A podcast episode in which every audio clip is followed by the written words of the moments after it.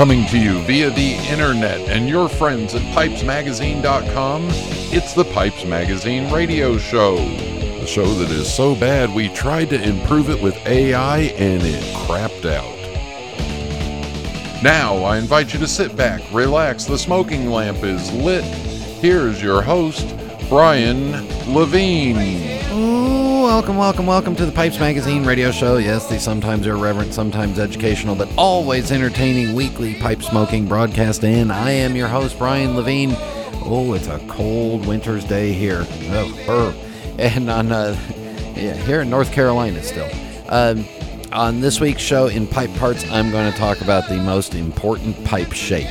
The most important pipe shape, and we're going back to uh, Pipe Smoking 101 revisited with the most important pipe shape, in my opinion, of which I am the leading expert on my own opinion, and you're welcome to it. And then my guest is from Emerson Southern Forge, is Jim Steffey. Had a lot of fun talking to him, and uh, and I, I, I really do like what Jim and uh, and uh, Tim are doing on their uh, on their podcast thing. It's it's a lot of fun just to sit and listen to. Uh, music for the winter season, uh, mailbag and uh, rant. That's more of a observation, but still somewhat of a rant. All that coming up on this week's episode of the Pipes Magazine radio show. Uh, and remember, uh, if you have a pipe smoking event, if you have a pipe show, a pipe gathering, whatever it is, and it's open to the public and you want people to know about it, uh, email Kevin at pipesmagazine.com. That's K E V I N at pipesmagazine.com. And he'll add it to the events calendar. You can also go into the forums and post it for free there in the uh, pipe gatherings, or uh, I forget exactly what they call. What do they call that? Let's see. Um, but while you're there, you if you are uh, if you're a pipe repair guy doing restorations and services, well, we've got a sticky note there. Yeah, it's called Pipe Events. It's uh, uh, go in there and post it for free on the on the forums. Email Kevin about it. We want to get the word out about all these events that go out around the country. If you're in a different part of the world, doesn't matter. Germany, China, wherever. I know there's events out there. Email Kevin at pipesmagazine.com and he'll get it listed on the website uh, or go or just go into the forums for free and list it there. And again, if you're a pipe repair guy doing cleanings, restorations, whatever, there's a sticky note in there on the forums, and you can go in there and look them all up. All right. All right, let's get the show rolling. So, everybody sit back, relax, fire up a bowl. Thank you all for tuning in, and here we go.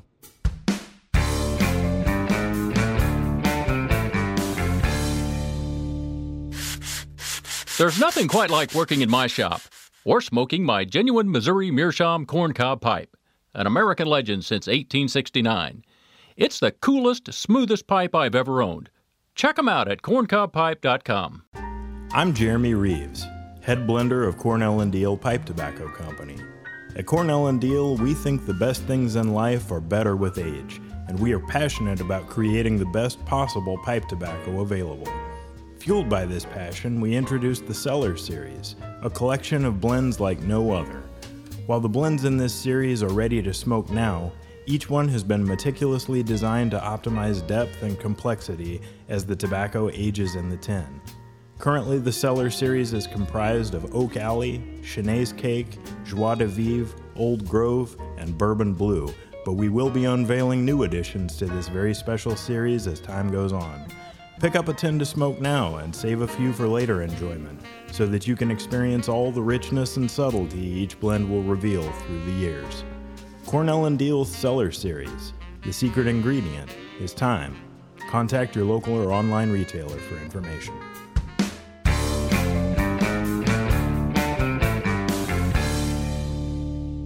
And we are back on the Pipes Magazine radio show. All right, pipe uh pipe smoking 101 revisited and the most important shape of the pipe. So in the past we talked about the um, uh, we we talked about the parts of the pipe when you know got back through most of the cuts of tobacco, and this time I'm taking on the pipe itself. And the reason I'm calling the billiard the most important shape is because every time you hear a pipe maker talking about learning how to make a pipe and do this and do that and you know getting you know perfecting the billiard which is a semi, you know, one of the simpler shapes, uh, perfecting the billiard is always one of those things that you hear as one of the hardest shapes to make or one of the hardest to get the eye for. Uh, I've, you know, there's famous stories of pipe makers training somebody else and saying, all right, go make a billiard and come back and make the perfect billiard with the right proportions and the balance to it and the shaping right. And then when they finally make one, then the pipe maker will turn to the apprentice and say, now go back and make me 50 that look the same as that. And then you're a pipe maker. So that's why I say the billiard is the most important. Uh, the billiard, named after the British sh- uh, eyeglasses that were or spectacles back then, that were made for uh, billiards players or pool players. The billiard glasses were taller. Remember, back then, a lot of glasses were just round or small for just reading. Well, these were taller so that they would cover the entire eye so that the billiard player could look up and down the pool cue. So that's how we get the shape of the, we get the name billiard pipe. Uh, in order to be a billiard, the bowl has to be taller than it is wider. If it's not taller than it is wider, if it's equal or shorter than it is wider, then it's a pot. In most cases, you will find a bowl is uh, one and a half times taller than it is wider for a billiard. That's most cases. That's a simple example, but that's most cases. So you look at a tobacco chamber that might be uh, yeah, the, the, the bowl itself might be one inch wide. The tobacco chamber might be three quarters of an inch. And in that case, then the bowl to make the quintessential billiard will be, you know, one and three quarter inches or two inches tall. The in order to be a billiard, the walls have to go up parallel if they don't go up parallel, if they flare out at the top, and if it gets wider at the top, then it's a Dublin. If it gets narrower at the top, then it's a volcano. They must be parallel up and down. Um, also, in order to continue to keep it a billiard, uh, you don't want a really long shank. You want the shank to be less than half the distance of the of the length of the stem and the shank. So a little bit shorter. If you get a longer shank, you may still have the per, the the correct proportions for the bowl, but then you're getting into the uh, lumbermans, Lavats, Canadians, depending on the shape of the uh, of the shape of the shank. And in the case of the pipes that I like, you know, the, the long shanked billiards or the uh, or the Lavats with the saddle bits. You know, then then you're starting then you're into my kind of uh, my kind of wheelhouse. But again, if the you, know, you can have a little bit of going back to the bowl for a minute, you can have a little bit of a variation in the uh, in the chamber uh, in the walls going up, and yeah, but you don't want too much because if you start to get too much, then you might get into some of the egg shapes and stuff like that. So again, top of the you know bowl walls go straight up and down, uh, wider than it or taller than it is wider uh, you may have a slight angle on the pipe. And this is where it gets really tricky for some pipe makers because you may have a six degree reverse angle. So the bowl may be angled back towards the pipe smoker. And the reason for that six degree angle is so that when the pipe is in your mouth, it then the top of the bowl is kind of flat. You may have a uh, you may have a billiard where the bowl is forward slanted just a little bit, so you will get some of those variations in there. Um, when you start to look at some pipe makers or some pipe manufacturers, you'll see how you know maybe the shank comes in on the side of the bowl instead of coming in straight onto the flat bottom of the bowl. That doesn't matter to the shape of the pipe. That does that's just their stylings and how they want to get the tobacco chamber to the bottom. Uh, the other reason why I why I call the billiard the classical shape is because when you uh, when you car when the when the pipe maker is making the bottom of the bowl, well, that also means that it's really a lot easier for them to get the draft hole straight into the bottom of the bowl, straight into the bottom, because you've got this round thing, and then the you know, you've got the round tobacco chamber, and then you've got this draft hole that's coming into the side of it and it gets dead into the bottom without having to wiggle or jiggle it around a little bit, and it still allows for a proper amount of meat down there. Um, the billiard is also uh, more comfortable to hold in your hand than most pipe shapes, especially if you start looking at like bulldogs or uh, you know some of the more extreme shapes. The billiard just naturally fits nicely round in your hand, and it's also easier to see. Especially if you have a bent billiard, it's really easy to see down into the tobacco chamber. So when you start looking at uh, at pipe makers and stuff like that, look and see what they're doing with the billiard. The billiard is, in my mind, and my opinion, the ultimate pipe shape, and it's the one you'll see the most. You'll see variations of it and minor tweaks to it, and you'll see it on different, you know, uh, on bents and straights. Um, you'll see it in different sizes, but again, those proportions work. And the billiard is, you know, that that's the one shape that every pipe maker is told, you know, go make me one, and then make me ten more that look alike. And good luck with that because it's so simple, but it's also so hard to execute.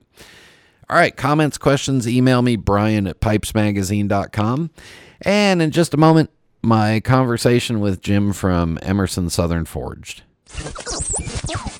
This is Internet Radio. For over 150 years, Peterson has welcomed all pipe smokers.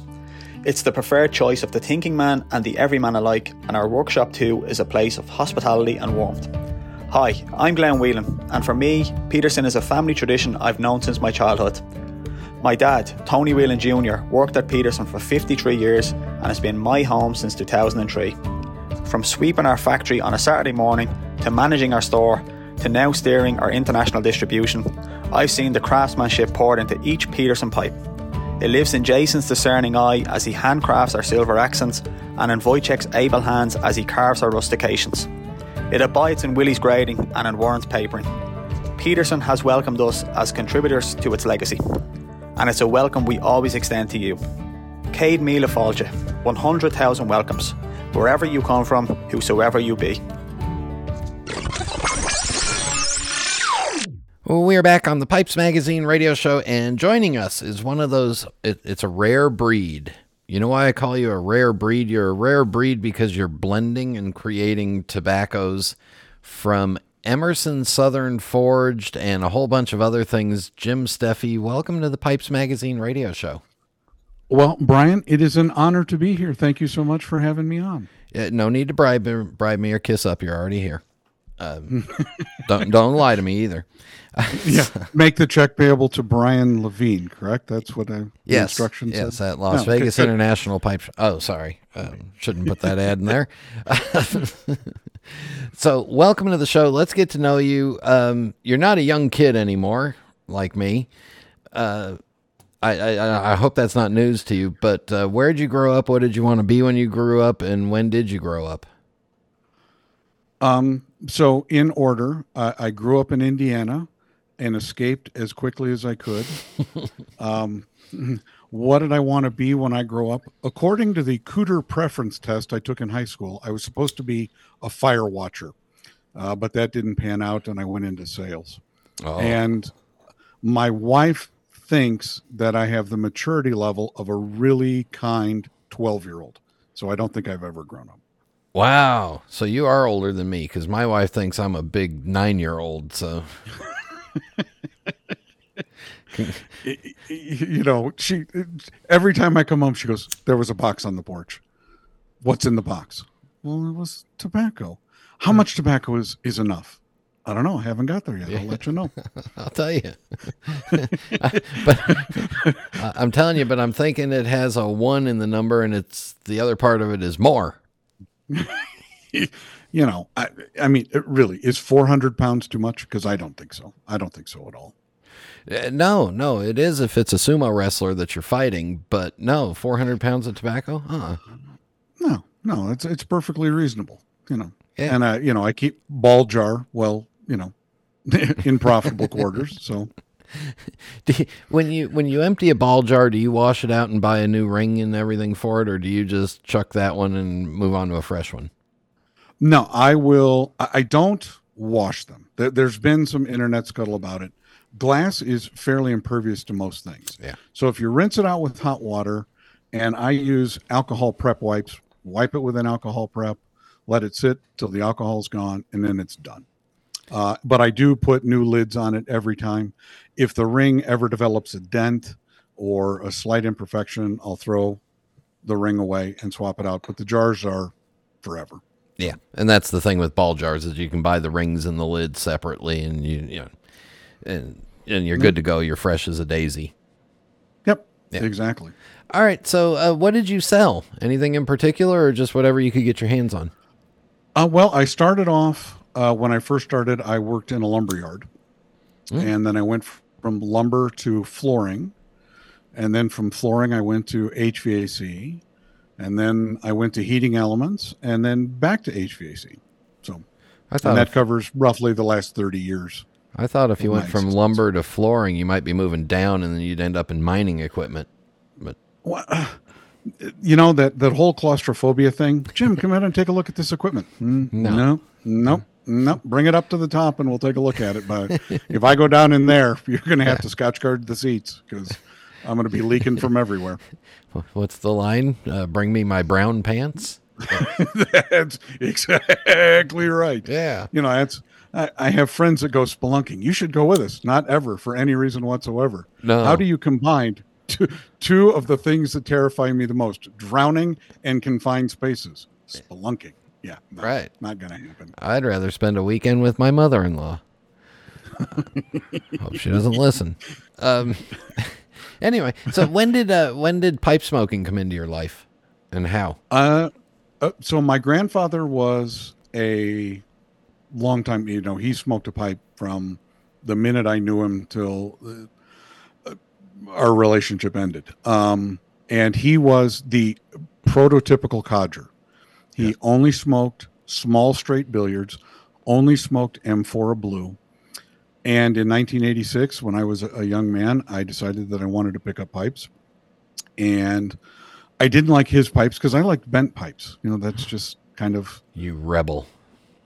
I, I know it. Wow. And uh, uh, but he says, you know, pick a blend that you like and smoke in. So I went to a tinderbox because that was the the pipe store of choice back in the 80s and picked up Captain Spice. And that's what I smoked. And then I got married. And then about the time our youngest turned 2 and didn't want to hang out with dad in the garage anymore smoking a pipe, I, I put it away for a little while and then when he got older, I picked it up again, and I, I was a cigar smoker for a long time, and, and I enjoyed cigars to some degree. But I came back to pipes in 2018 and kind of dedicated myself to being a pipe smoker since then. So, Well, welcome back. We missed you. and boy, did I miss the pipe community and how much it's changed. Goodness. Yeah, hard to hard to believe. God, 2018. That was six years ago now. Oh, okay. Um, no, not welcome back. Glad you're still here. Uh, Yeah. What were the uh, so early early on in your pipe smoking? You were just you were kind of that simple one or two pipe guy in your in your bag of Captain Spice that you'd get from the tinderbox. It, basically, I, I had three pipes at the time. I had a, an Urbino, which was my first, what I would consider to be expensive pipe because I spent $55 on it in 1986. Yeah.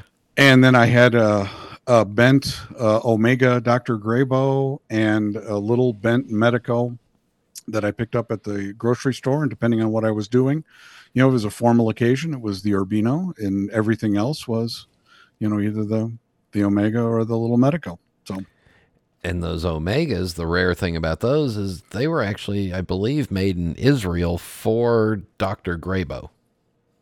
I, I believe that's correct. Yeah. You know, grape. I think they're all made now in North Carolina. Yeah. Just down the road. Um, but at the time, I believe the, the Omegas, the, especially the 80s and 90s ones, were were made in Israel. Yeah. Wow. So you had a rare one. Um, was pipe smoking back then? Was that kind of a daily, all day long thing, or an evening thing, or uh, Well, back in the early 80s, you could actually smoke on the job.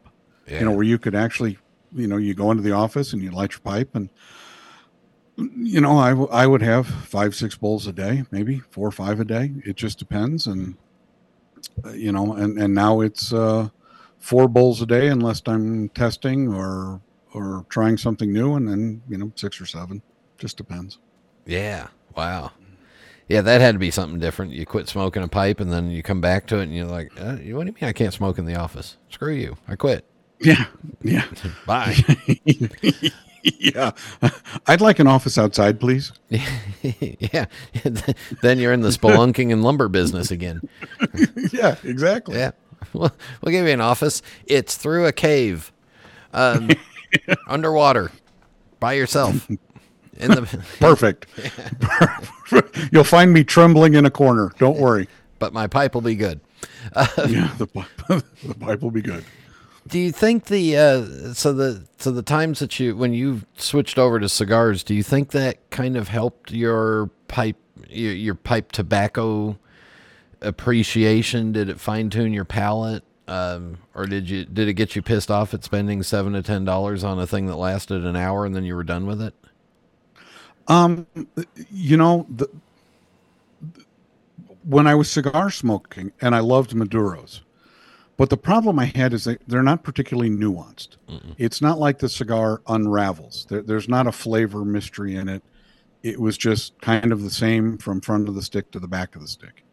And when they got to when I moved to North Carolina and they were getting up over twelve dollars a stick for anything that I liked, I was like, you know, why don't you try pipe tobacco? Because a tin of pipe tobacco is, you know, what, 10, 12, 15 bucks. And, and you get 10, 12 bowls out of a, a tin and you've got 12 hours of enjoyment as opposed to Yeah. one. And, and that's what, and then once I developed, eh, eh, you know, once I started really getting into pipe smoking, you know, the, the variety of blends that are available and the flavor profiles and, and how the blend would unravel from the top to the bottom of the bowl and the subtle nuances that you get. And I just fell in love. And you were it was you were back in the fold again. I was back in the fold. And re- I, I, I hate to plug Tinderbox, but in 2018, I, I had bought Captain Black again, and it wasn't anything like I remembered. It was just terrible. It, I got tongue bite from it all the time. It, it just, it, it's like I didn't even have to put a match to it. I just had to put it in the pipe, and I would get tongue bite. And I went to the Tinderbox and I said, you know, I'm just not enjoying it like I used to. And she, and the lady at the counter, whose name I've long forgotten, said, well, you know they've changed how they blend it and there's a lot more stuff with glycopropyl alcohol and you might be a person that has a tough time with it i said okay and she handed me a couple of tins and she handed me acadian perique and she handed me westminster from glps and she handed me belmont station which is a, a vanilla arrow from c&d and I knew I was home. I fell in love with Acadian Perique. I fell in love with Westminster. I, I don't think I finished the can of Belmont Station, and I knew that vapors and Englishes were where I was going to spend my time. All right, we're going to take a break right here. When we come back, we're going to find out more about this Emerson Southern Forge stuff and uh, and tobacco blending. So stay with us. We'll be back in just a minute.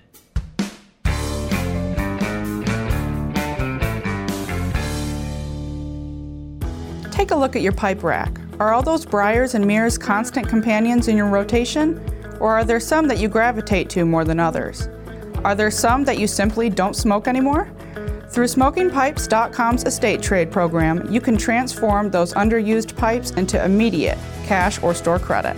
Just send us your pipes and we'll unpack, inspect, and evaluate them based on extensive market research and over 20 years of experience. Then we'll contact you with a detailed offer for your choice of cash or store credit, valid on any items in our vast selection of pipes, tobacco, cigars, and accessories. If you're not happy with our quote, we'll return your pipes free of charge to domestic addresses. It's that simple. Join the thousands of Smoking Pipes customers who have benefited from this program and start your trade today by contacting us at 888 366 0345. That's 888 366 0345.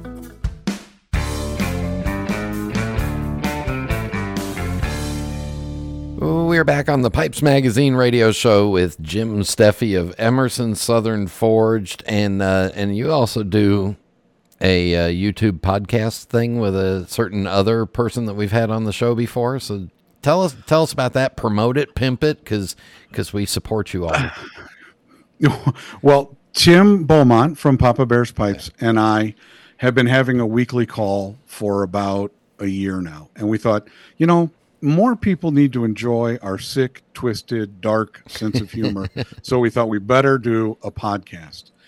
And the premise behind it was let's have a tobacco blender on and let's have somebody that makes pipes so that we can cover a little bit more of the spectrum. And we talk about pipes and tobaccos and we have guests on and we've had pipe makers on and people from the pipe community and we're irreverent and uh, and most frequently we trash vegans. So I mean that's kind of the fun side of the podcast for us. So Just- there's a, a a vegan that writes me hate email about every two weeks, and we read his emails on the air and and have a good laugh at his expense.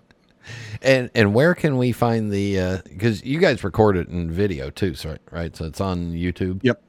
So we're on YouTube at Pipe and Tobacco Talk. We're on Spotify and Apple Podcasts. I think we're trying to get on some of the others, but they keep changing and they keep falling off. And and we have a good following on Apple and Spotify, and we're happy there. You, you got ninety percent of it right there, so don't worry about it. No. Yeah. All right. So why the uh, why the uh, starting of the Emerson Southern Forged? How, first of all, let's talk about the name. How did you get the name? Okay. So when I moved to South Carolina in 2014, there was a television show called Forged in Fire. Yeah. And it's just everyday guys making stuff with a forge. And I did that.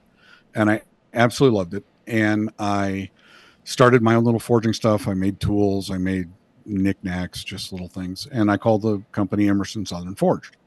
I didn't actually sell a ton of stuff, but I did have a monogram for it, and it was ESF, and I liked it. And and then I had a, a wrist injury that uh, prevented me from forging anymore. I just couldn't swing the five pound hammer, and then I got mad at Mac Baren. uh oh. What did Mac Baren do to you? They canceled, they discontinued Acadian Perique, Yes. which uh, the, two of my favorite blends are Acadian Perique by Mac Baren and Savinelli's Ascenza Cipriano. So, so those are my top two blends, A A1 and AB. And when, so I got into the YTPC and the YouTube wormhole is deep. You know, one minute you're watching a pipe video, the next minute you're learning how to talk to giraffes. and I I found Mutton Chop Piper and I just started watching his videos because there was something soothing about it. Yeah. Uh, you know, a, a man from you know, so my grandfather was from Kentucky, Mutton Chop's from Kentucky, and he had this video cellar deep, not wide. And I just whatever I liked, I'd buy a pound of it, or I'd buy two and put it in jars and sit in the closet. And I thought, well, that makes perfect sense. I'm going to start cellaring deep. So in 2021, I I went to order more Acadian Perique, and it's like, oh, we're sold out. We're getting some more in. Don't worry. Huh. And then pretty soon, yeah, no, it's not. It's discontinued. We're not getting any more. Ha. Yeah, just- really, seriously, I find something that I'm absolutely in love with, and you all discontinue it, and I got mad. And I thought, you know what? I can blend pipe tobacco. I can do this. I started reading everything I could. I went to you know, smoking pipes and tobacco pipes and Fornog and any place that I could buy blending tobaccos. And I just started. Uh, uh, the first thing I did, I got a red notebook and I smoked each one individually in a couple of different pipes. I got a couple of clay pipes, some meerschaum pipes, a briar pipe, a cob, and just started smoking the individual blenders. And I thought, you know what? I can make Acadian Perique. And so I made my first three blends I made. One was called Connemara, and it was a vapor. And what I discovered is no, no, I cannot copy what Mac did with Acadian Perique, but I did make a pretty darn good uh, vapor. And I started making blends, and I just jar them up. And you know, my wife has humored me, you know, because when you know when you you're at home and an anvil shows up, and then a forge shows up, and then a bunch of hammers, and metal tobacco was a little easier on her because you know she would leave the forging stuff out on the porch. She goes, I'm not picking that up. Um, the tobacco she'll bring in. Um, and, and I threw myself into it, and I met uh, a, a, a great fellow named Thomas Tinker's Pipes, and I had bought some pipes from him on eBay. I said, "Hey, if I send you some blends, would you try them and tell me what you think?" And I sent them to him, and a couple of days after he got them, he calls me back and says, "You, you got to sell these. You got to sell these." And I said, "No, you're just happy I got freedom. You got free tobacco. I'm gonna be that crap." Stop blowing smoke And- up my skirt. yes, that's right. You know, you, you- you're too far away to kiss my ass from here. Um, I have long and then he lips. intro- yeah, yeah. And then he introduced me to Tim at Papa Bear's Pipes, and I, I did the same thing with Tim. Tim made me a pipe, and I've got you know it started my love affair with artisan pipes. And I said, you know, tell me what you think, and he says, okay. And in the meantime, you know, I was talking to Tim about his website, and I said, who's who's doing your website? Because it's uh, you know it looks like it needs a little work. And he said well i i did it. I was going to build a website and then i just stopped. And i said okay. Well i'll tell you what. I'll make a deal. You make me pipes. I'll do your website. Life will be good. Okay. And then he calls me back a couple of days ago. we'll do the, the website thing and i got your tobaccos and i want to take them to the ns the naspc pipe show in columbus. And i'm like oh, okay whatever. Um, you know they're not going to sell. You guys are just you know it's just all smoke. I sent him 24 jars of tobacco takes him to the show calls me at noon on saturday and says we sold out and i gave your number to about 20 people. I'm sorry what? Um, and it just kind of took off from there. Eric uh, from emc custom cobs called me that monday after the show and said tim says you're pretty good at this.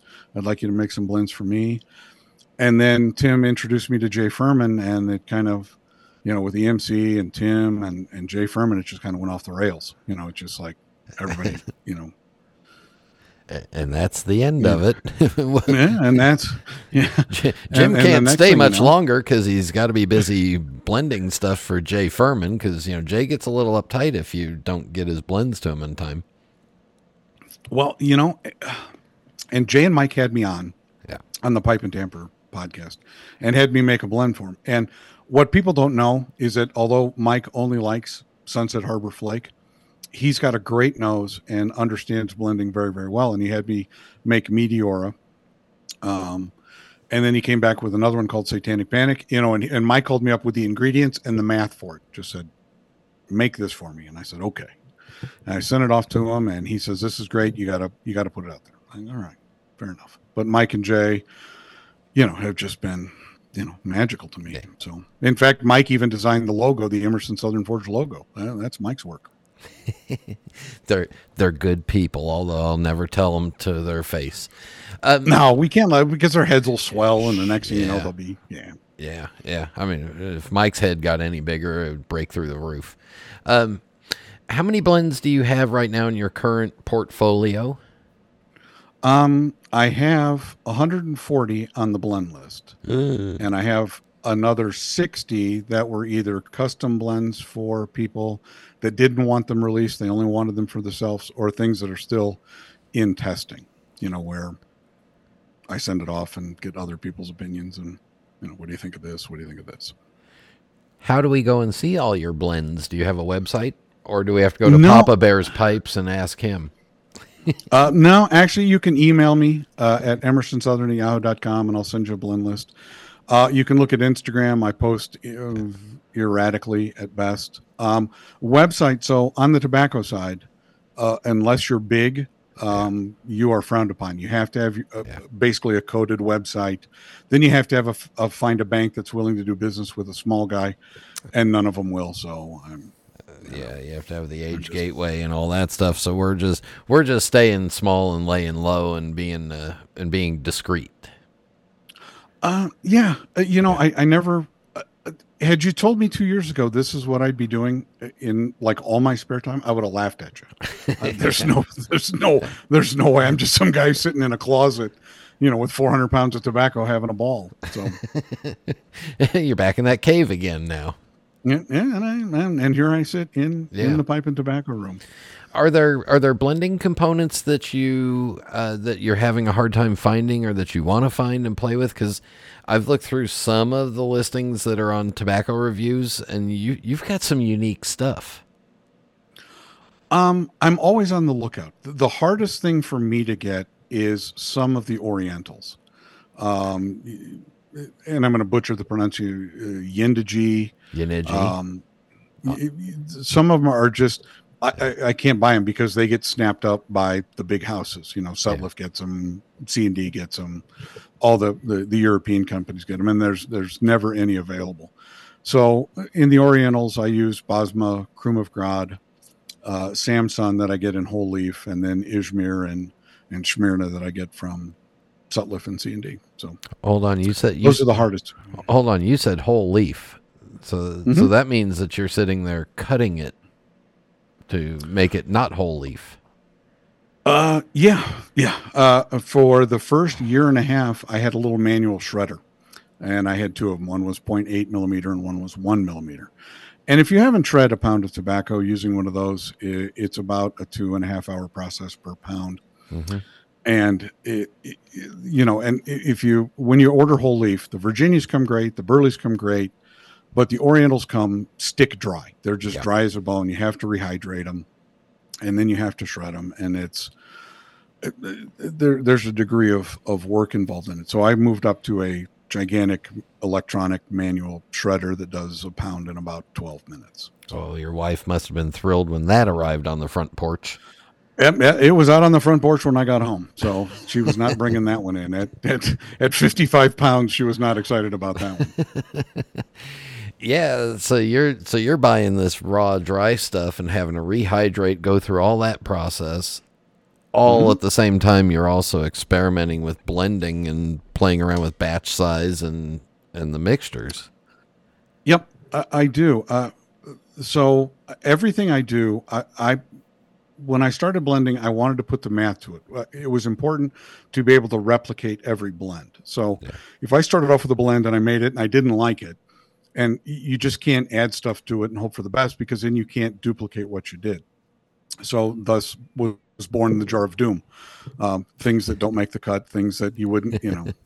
Who would you give this backpack? to? I don't know. Who do I really not like? You don't like the neighbor. Well, he's getting a pound of it. Yeah. So, you know. But yeah, I, I do all that. Um, you know, one of the things that I really try to do is I don't like things that are overly cased or or cased or topped without telling people that it is. So mm-hmm. a lot of the whole leaf I use is exactly as it comes to me. I shred it up.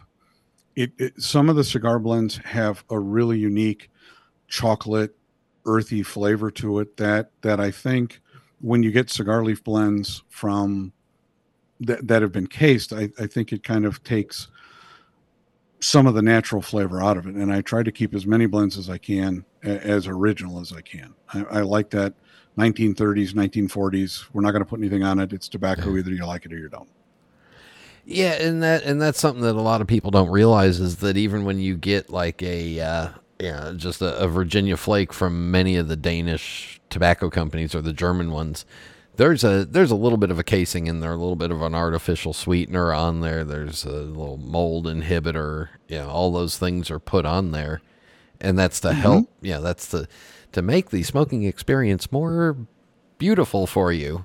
Um, but yeah, Yeah, and, and you know that's that's fine. I just when I started getting whole leaf and I started smoking it individually, I realized how cased and topped everything was, and how wonderful. If you get a ripe red Virginia and just smoke it uncased, it's a magical experience. You know, you get that hay, grassy, sweet note to it, and it's not it's not oversweetened. and I, I just fell in love with that and that's what i try to do as much as i can so it, it's not oversweetened yet. Um, um, yeah. uh, So, so you have Virginias, you have Englishes, you have Virginia Periques. You play around with Burleys, but you're probably not the one to go to if you want a cherry vanilla aromatic. um, i do have some aromatics and i promised myself that i wasn't going to make them because i don't particularly the hard part for me is i don't like to smoke aromatics um, there are some that i like but they're all european so like dan blue note and peter Stokkebye's optimum that are not the goopy american type of aromatics but I've had so many people call me and say, "Well, I, I really want you to make me an aromatic." Well, all right. Here we go. Poof, you're an aromatic. Oh, sorry, that was the, yeah, sorry, that was the old joke. Um, yeah. do you and do you have pipes that you dedicate just for blending? I, I do have six pipes that are what I call testing pipes. Okay. Uh, I have a meerschaum, I have a Cobb, I have two clay pipes, I have a Briar, and I have something uh, and something else. But they're all all they do is test blends in it. So I will grind up, you know, I'll I'll shred and I'll take, you know, if I get something new in, I'll put it in a bowl and smoke it, and then I'll start pairing it. So you know, as you go through, you know, what goes with what. I found that dark burley really goes well with Perique, and, and I get whole leaf Perique um, Mhm. that I really like the flavor of, and it gives it a stone fruit kind of flavor that you know had I not done, you know, enough due diligence, I never would have would have picked that out, and uh, you know, it's it's an endless rabbit hole, and I love it. And then you and and then you smoke the finished blends in specific pipes that in, or in, or in those same testing pipes so that you can make sure that it so that No, I will. I will grab five pipes out of the collection Okay. uh, and smoke. You know, I'll I'll take a, a deep bowl. I'll take a, a shallow wide. You know, I'll take a pot. I'll take a stacked billiard. You know, I'll, I'll just grab Yeah. five pipes and smoke it and, and see what the flavor flavor profile says. And then I've got uh, a couple of people that I trust with testing. Jay Furman is is high on that list, and a young fellow that I played fantasy football with has graciously agreed to do all the aromatics and you know, I, I thank you for that, man. You're a brave, brave man because some of these may be really bad. Ah, some of my worst days of my life were here's six versions of a chocolate vanilla aromatic that we're working on. Tell me which one you like better. Uh, none. Uh, uh, by the end of the yeah, Yeah, Hmm. it's I, I equate it to having a hot pocket. You know, either it's cold in the center or it burns the roof of your mouth so bad it tastes like shoe leather. And it's just there's no happy median. So sometimes it's a hot pocket that has no flavor and it just smells good. Sometimes it smells bad and it's it, yeah, uh, worst days of my life, and thus the reason why I hate doing tobacco reviews. But uh, uh, just for you personally, how big is your pipe collection now? Because we're recording this over Zoom and I can see racks and racks and racks of stuff. Um, we don't openly admit to the number of pipes because they continue to show up. Because if you don't know what PAD is for your listening audience, Yeah. it's pipe acquisition disorder, hmm and I'm its poster child. Um, I, I think I'm a, a couple over 300 at this point, but I I don't count them. And if anybody's wives are listening, they were all twenty dollars each.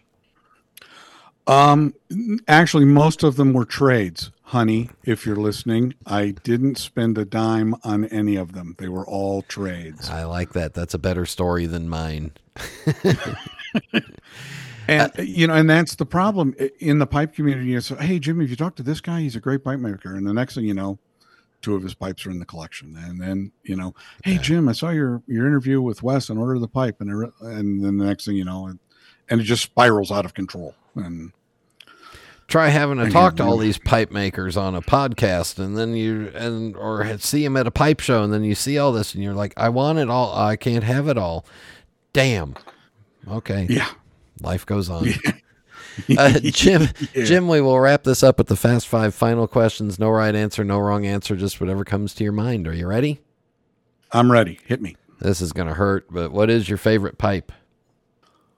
Oh, um, Yeah. I, I'll I'll say this because of the sentimental value. My daughter and son-in-law got me a Savinelli 645 KS in the Dolomite series for Christmas three years ago, and it just holds a special place in my heart because I didn't ask them to. They just found it.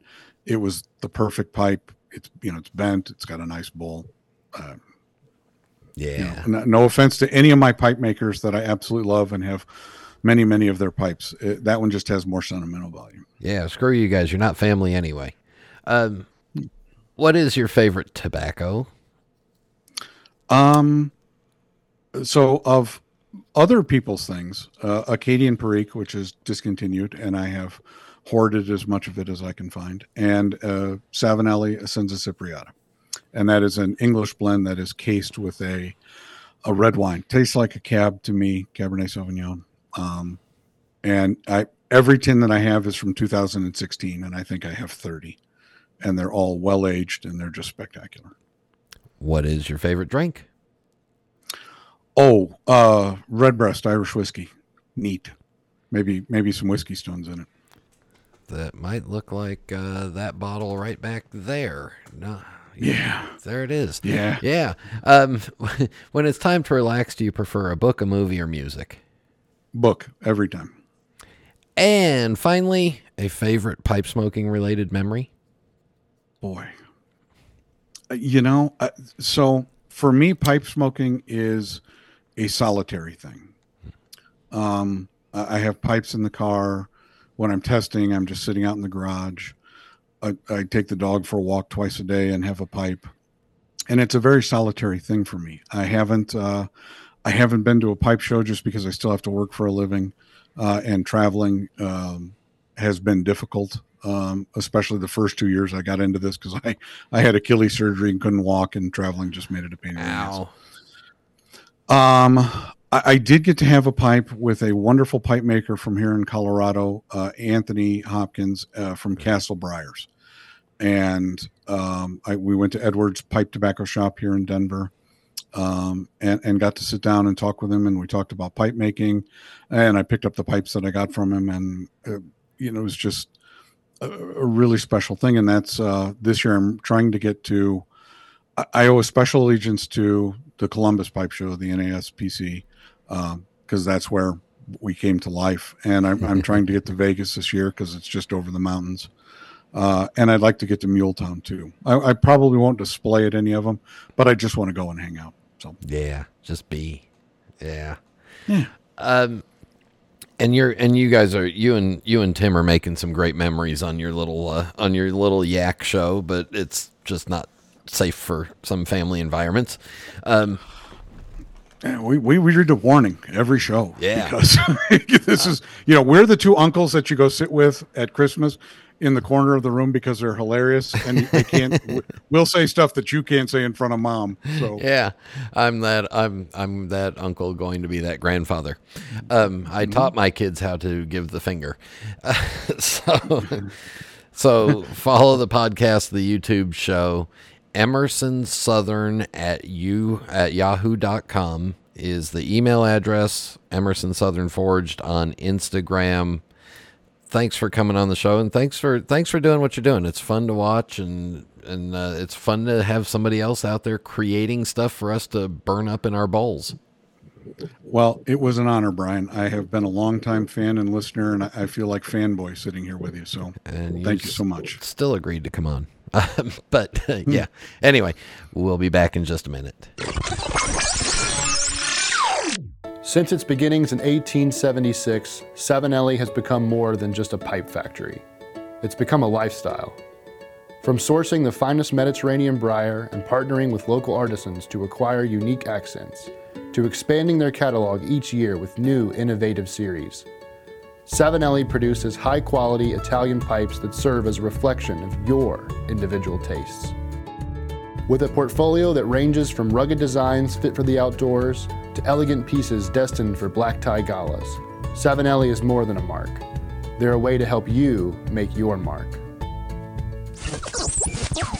This is Internet Radio. And we are back. Uh, yeah, keep an eye on uh, what uh, what Jim's doing. Follow Emerson Southern Forge. All right, for music.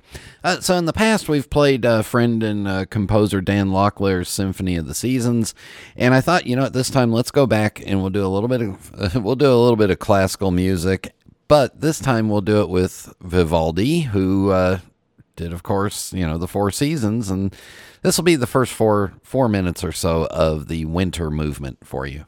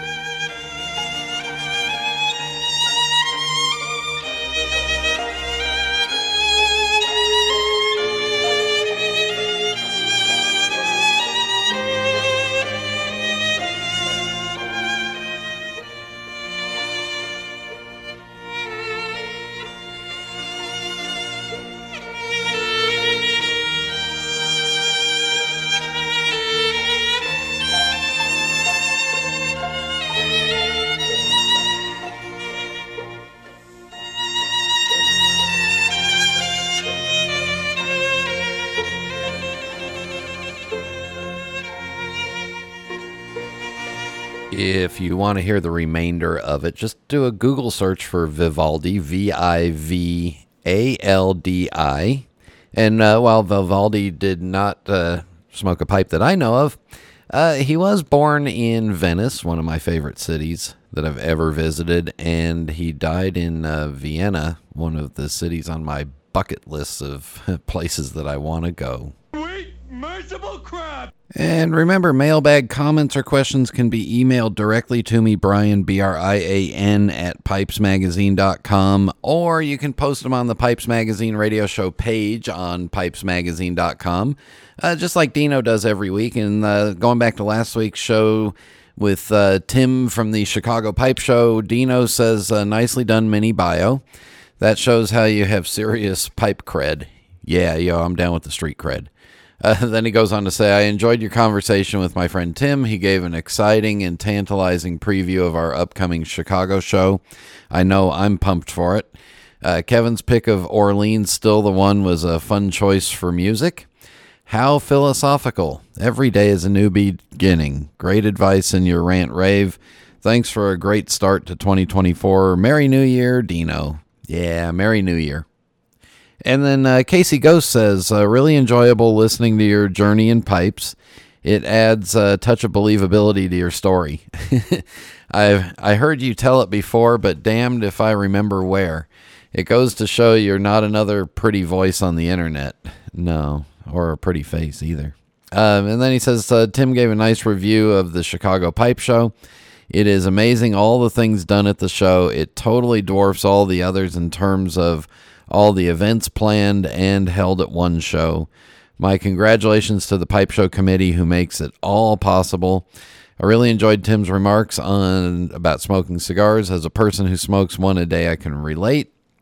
Uh, and then he says, "I remember the uh, I remember the Orleans release of Still the One, but thought it was out of the late '50s or '60s." Anyway, kudos to Kevin for suggesting it. Yeah, uh, and then one more going back, uh, going back a couple weeks to the visit with Chuck Stanion, and you'll have to go onto the forums and go under the uh, posting on December nineteenth for the episode. Uh, but Zero writes, as I was puffing away on some Dorchester in my Ronaldo calabash this evening while organizing some pipes and tobaccos magazines, I stumbled upon the 911 Twin Towers Castello Remember pipes. Uh, that was in Pipes and Tobacco's Winter 2002 that was mentioned in this episode by Chuck. I thought that I would share the photo for those who may be interested. Uh, I was uh, jogging. I was on jogging trails that morning, 9 11 2001, uh, for physical training. When, after showing, uh, after showering and flipping on the news, did I see those events unfolding.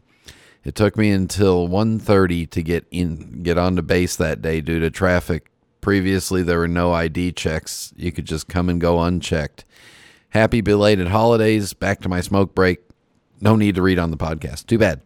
Uh, but I did because there's a uh, you know he put up pictures of the article and you can see the uh, the remember pipe there.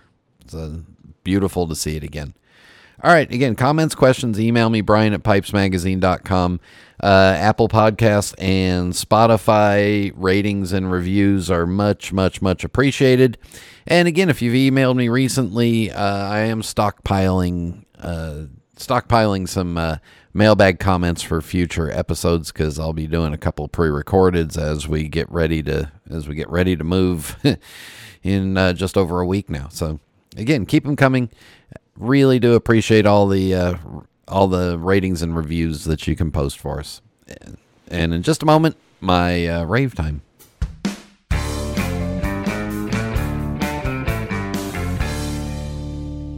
A Missouri Meerschaum corncob pipe is the perfect pal. Going fishing, take your corncob pipe and see you back at dark 30. Hunting, your corncob pipe swears it won't make a pop.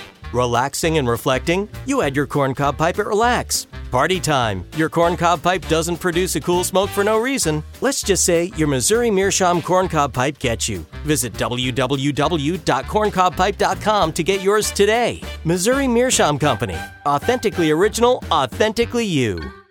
For you, dear. Say, my favorite pipe tobacco. Why, that's swell. I haven't seen this for years. Wherever did you find it? On tinbids.com, of course. You mean the pipe collector's auction site? Yes, that's right. They have vintage and hard to find tobaccos, pipes, and accessories too, you know. You don't say. I can buy all those things on tinbids.com. That's right. But you can also sell some of those pipes and tobaccos you don't smoke anymore, too, dear. Perhaps you're trying to tell me something. Visit tinbids.com, the pipe collector's auction site.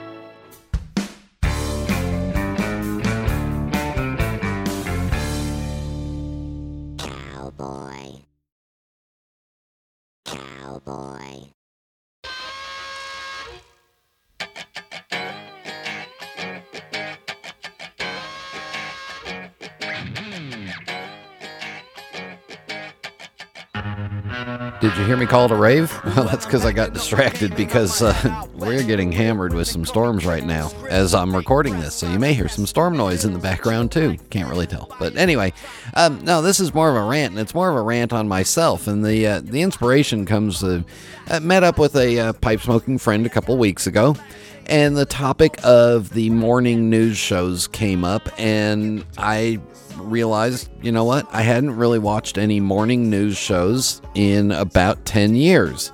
And I blame the internet. Yeah, the glorious, wonderful internet for that because about somewhere 10, 12 years ago or so, uh, my morning routine became get up, get my coffee, get in front of the laptop, and then start looking at news and YouTube and stuff like that, and you know, reading the news on the uh, on the on the home pages and stuff. Well, here's the problem with that.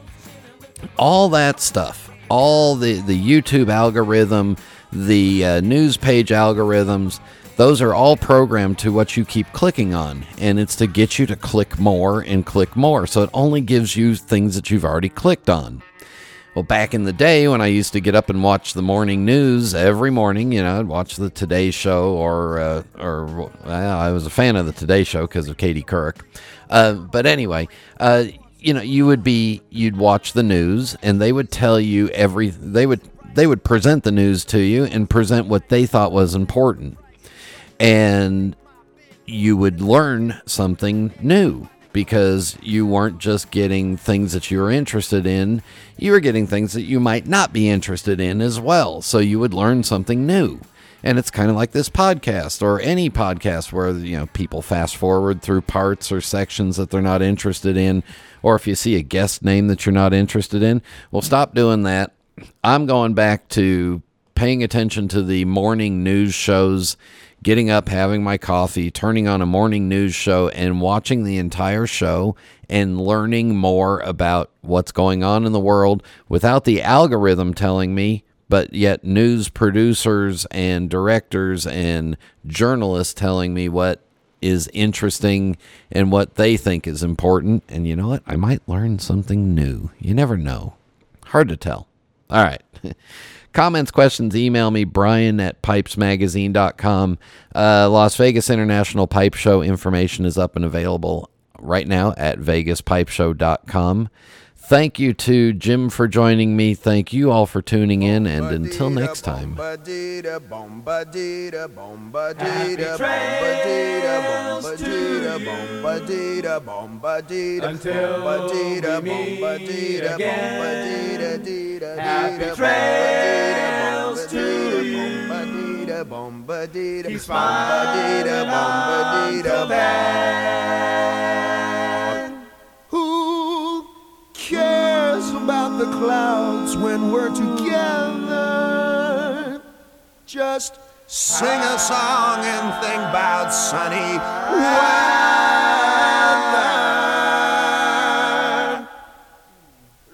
Happy trails to you till we meet again. You'll not be needing me, I'll close down for a while.